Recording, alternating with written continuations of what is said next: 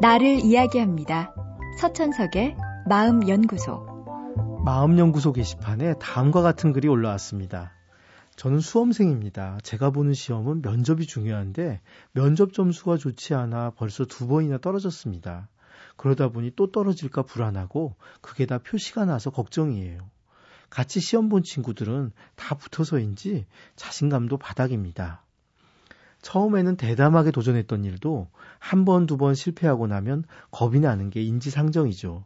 그런데 그렇게 겁이 나면 위축이 되어서 평소의 기량을 발휘하기 어렵습니다. 그러다 보니 또 실패할 확률이 높아지죠. 이 지점에서 냉정하게 생각해 볼 일이 있습니다. 우선 내가 몇 번이나 도전을 할 것인지, 또 내가 정한 횟수만큼 도전해도 성공하지 못했을 때는 어떻게 할 것인지 답을 갖고 있는지요. 많은 분들은 그런 생각을 하면 우울해진다며 피하곤 합니다. 하지만 불확실한 미래야말로 우리를 더 불안하게 하고 불안은 실패의 확률을 높일 뿐입니다. 두려움은 두려움을 정면으로 볼 때 약해집니다. 일본의 사무라이들은 아침 명상에서 자신이 여러 가지 방법으로 죽는 모습을 떠올리며 하루를 시작했다고 합니다. 이렇게 죽음을 정면으로 보면서 죽음에 대한 두려움을 극복했죠. 사연을 주신 분도 자기 앞에 두려움을 정면으로 보아야 합니다. 계속 떨어진다면 몇 번이나 더 도전할 것인지를 결정하십시오.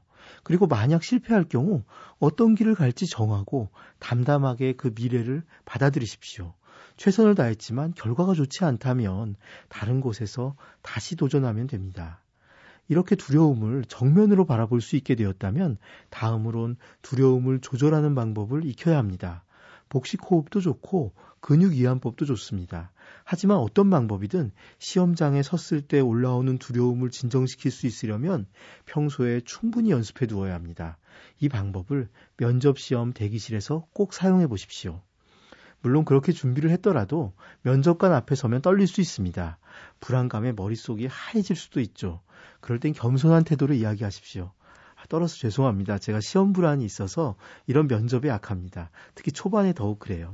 하지만 이번엔 잘하고 싶습니다. 저는 꼭 이 일을 하고 싶거든요. 그리고 심호흡을 한번 하고 면접관의 눈을 다시 바라보십시오. 조금은 긴장이 풀렸을 겁니다.